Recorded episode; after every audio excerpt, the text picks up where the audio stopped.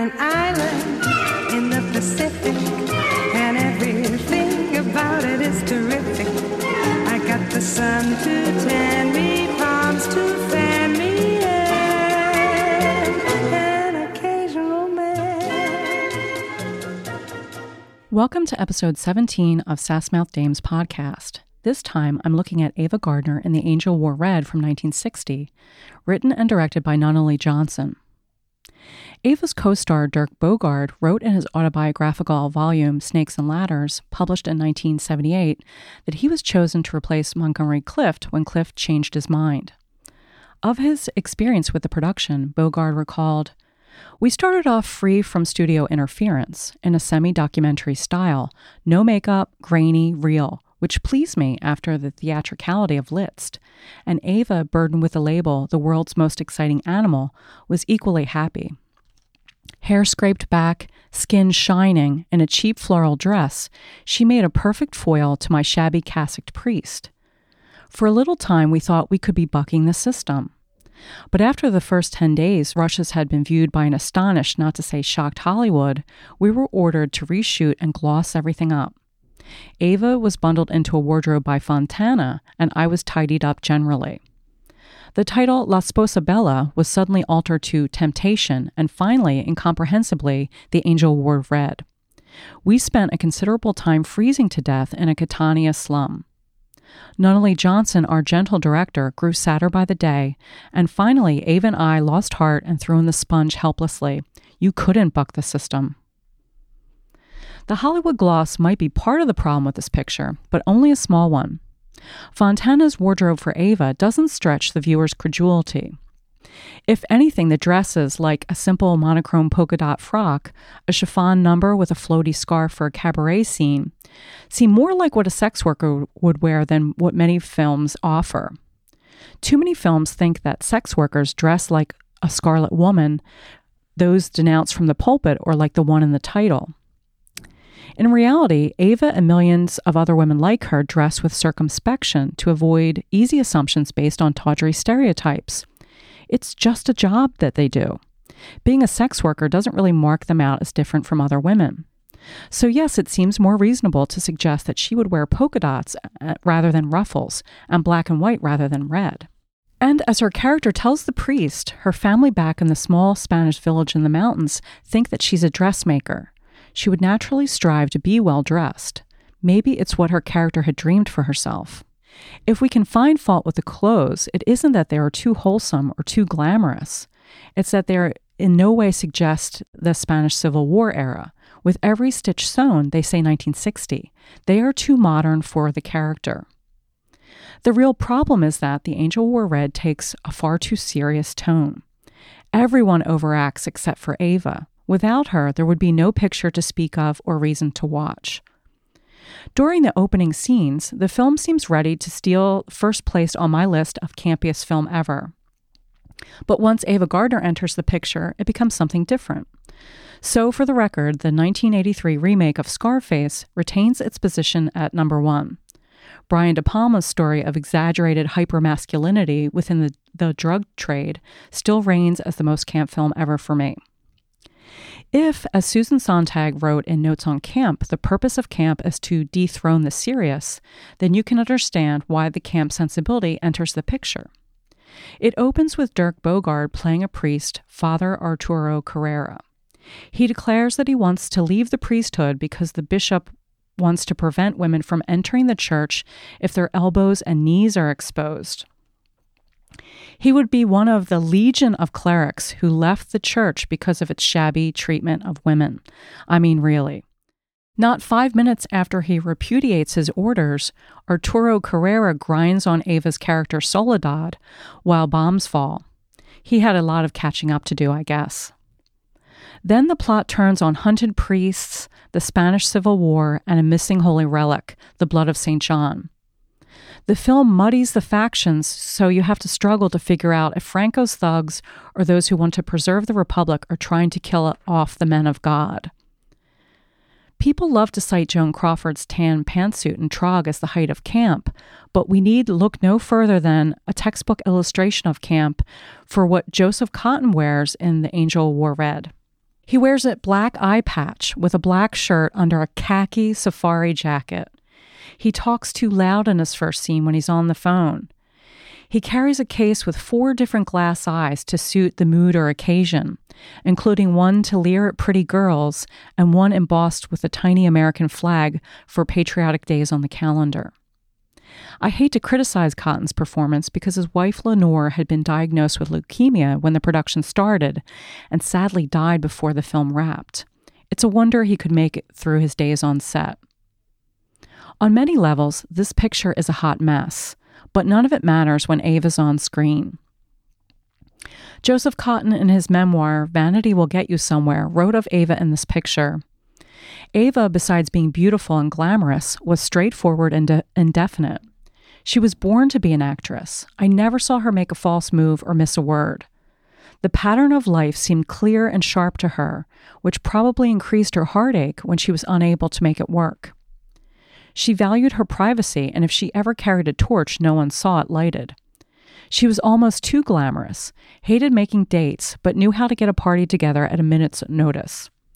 She believed that mornings were made for sleeping, and that the clause in her contract that allowed her not to be disturbed until noon was the envy of all actors. Acting is simply not a daytime job, she once said. No wonder all actors hate matinees. It's not hard to understand why her character Soledad takes so many risks to protect the priest with a bounty on his head. He's the first man she's probably ever met who just wants to talk rather than jump her bones. He listens to her. Ava tosses off exquisite sass mouth lines such as, Those shaggers don't frighten me, father. This film is worth your time just for that lone line delivery. In one scene, when Soledad talks about her life history with Arturo, you could exchange sex worker for Hollywood star and probably have an intimate understanding of Ava's career, stalling around in limited sexy dame roles and limited estimations of her worth. Out of the city on the coast, she tells Carrera that she quit the cabaret. She gives a little speech telling him that he's the first person that she's really known. And you believe her. With everyone else, it was transactional. Soledad tells him that she feels as if she's a schoolgirl with him. This scene could have veered over the cliff into camp, but Ava infuses it with so much earnest sincerity. She tells him that once she saw her little sister sitting with a boy just holding hands. They didn't say anything, they just sat there holding hands. She looked so relieved to be able to just sit with a man and not have him pounce on her. But then he kisses her and declares his love. For a while there, though, Ava was able to choose a man without his desire taking precedence. She was 37 when she made this picture. You can see the traces of the hematoma she'd suffered on her right cheek after party revelers, no doubt mischief minded, goaded her into riding a bull one night. After drinks, Ava had more daring than sense and was thrown from the bull. The impression is slight, it's almost healed. It's like a tiny pucker or a dent in her cheek. It would have taken much more than a bull to mar the most beautiful face that has ever graced the screen. In another scene, Ava enters a church now made rubble, searching for a priest in hiding, Canon Rota, played by Aldo Fabrizi, a man who looks like a bullfrog. She's on a mission of mercy by bringing the hunted priest some food. But she was trailed by the military, men in uniform, who pinched them both. Arrested, thrown in some dungeon, Franco's men threaten to pull out her fingernails unless she tells them what they want to know. Arturo confesses the canon, also wearing a black shirt and safari jacket like Joseph Cotten. He would have looked less camp in a white collar. Arturo prioritizes reclaiming the holy relic over saving Soledad from torture. Right then, viewers see his choice writ large. A bit of blood and a gaudy piece of jewelry is worth more than a flesh and blood woman. Enrico Maria Salerno plays Captain Botargas, a sadistic henchman of Franco. He's obsessed with finding the holy relic. Back in the dungeon, Botargas orders Ava's arms up over her head, tied in a rope strung around a winch to hoist her slender frame off the floor. The commander starts to torture her to get Arturo to divulge the location of the holy relic. Folklore has it that its possession makes an army invincible.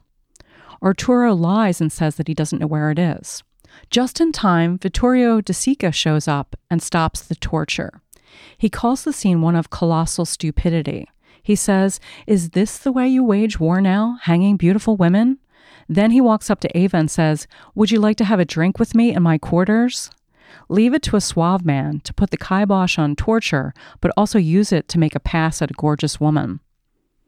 At one point, Joseph Cotten summarizes the events thusly Have you ever covered a civil war? It's like trying to make love in a revolving door. Again, the Hollywood gloss isn't the problem here. In the middle of a long march, when they are driven by soldiers into a confrontation with the Republicans, they stop for the night. Arturo has his arms around Soledad in a tight embrace. They may be starved, thirsty, and tired, but she wants some clarity on their relationship. What will happen between them? By way of answer, an old woman kneels before them, asking Arturo to hear her confession. Ava has fear written all over her face. She knows that she has no future with a priest. She says to the woman, What's the matter with you? Have you ever seen a priest with a girl in his arms? Soledad buries her face in his neck, blotting out the inevitable. She tries to get him to admit it. You miss it, don't you? Your wife, your fair bride, referring to the church. Interrupted again from their pillow talk with word that she's being summoned by Captain Botargus, she snaps, Doesn't the shagger ever give up? There's that word again shagger. It's a bigger anachronism than her wardrobe. No Spanish lady would have used the expression shagger. I wonder if Ava ad libbed it. Although she didn't move to London until the end of the decade, it's possible she picked up some British slang. Certainly, she didn't mean it in terms of the Baseball or Golf Association, nor of the military colloquialism for sheepshagger. I was waiting for her to call them punters next. But Shagger sounds like something she might have called Dore Schary at some point or some other executive at MGM. When she sees Arturo hearing confession, she's gutted. Even the Pope would have chosen Ava Gardner over the church. But Arturo has already decided. Now, it's not really a spoiler to say that Ava doesn't get a happy ending, walking off into the sunset with her former priest. After all, we are in the nadir period of women's pictures. We're not in the 1930s when women could have their cake and eat it too and not be punished for how they earned their daily bread.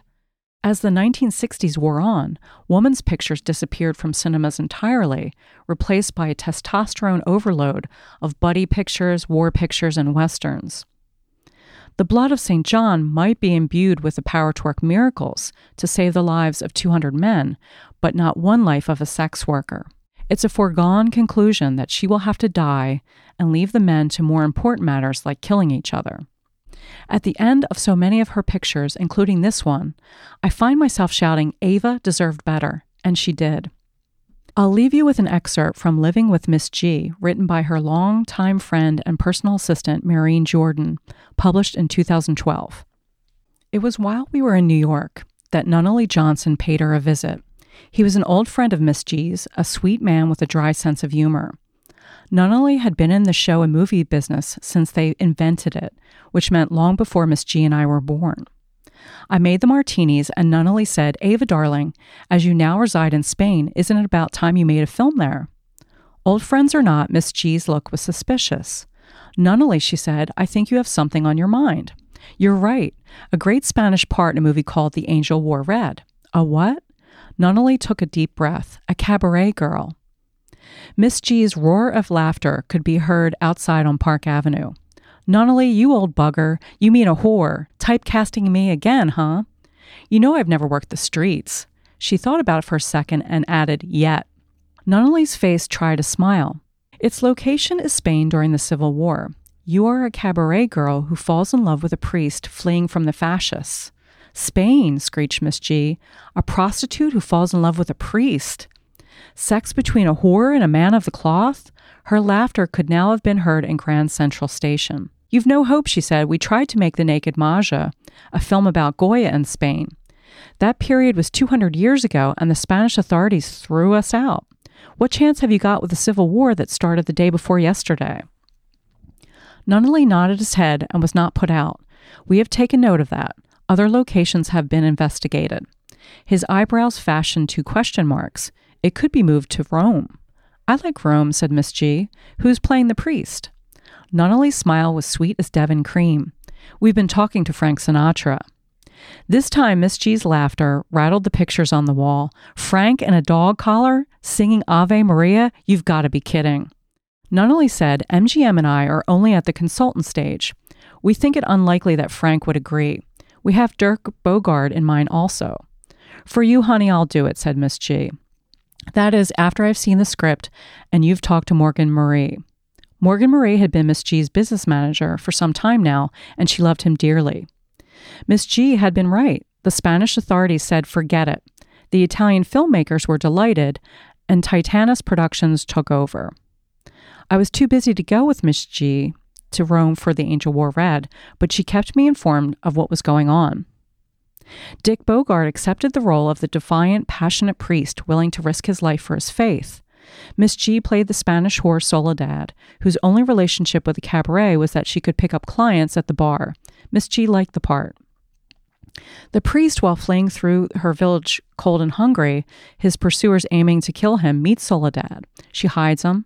She does not understand what he's trying to do, but she recognizes a fellow human who, like herself, is defeated. As the days pass, she begins to realize for the first time she has met a man who desires not her body but her soul, a man who is gentle, decent, kind, and caring. In turn, the priest, thrown into close proximity with this blousy, attractive, and vibrant girl, is confused. She has saved his life, and he senses an intimacy that threatens both his piety and his celibacy. If Bogarde, Miss G, and Nunnally Johnson had been allowed to work out the film the way they understood it, it might have been a fine movie, but it wasn't to be. Thanks very much for joining me. Come back next time when I'm talking about Claudette Colbert in Midnight from 1939. Thanks very much. Bye.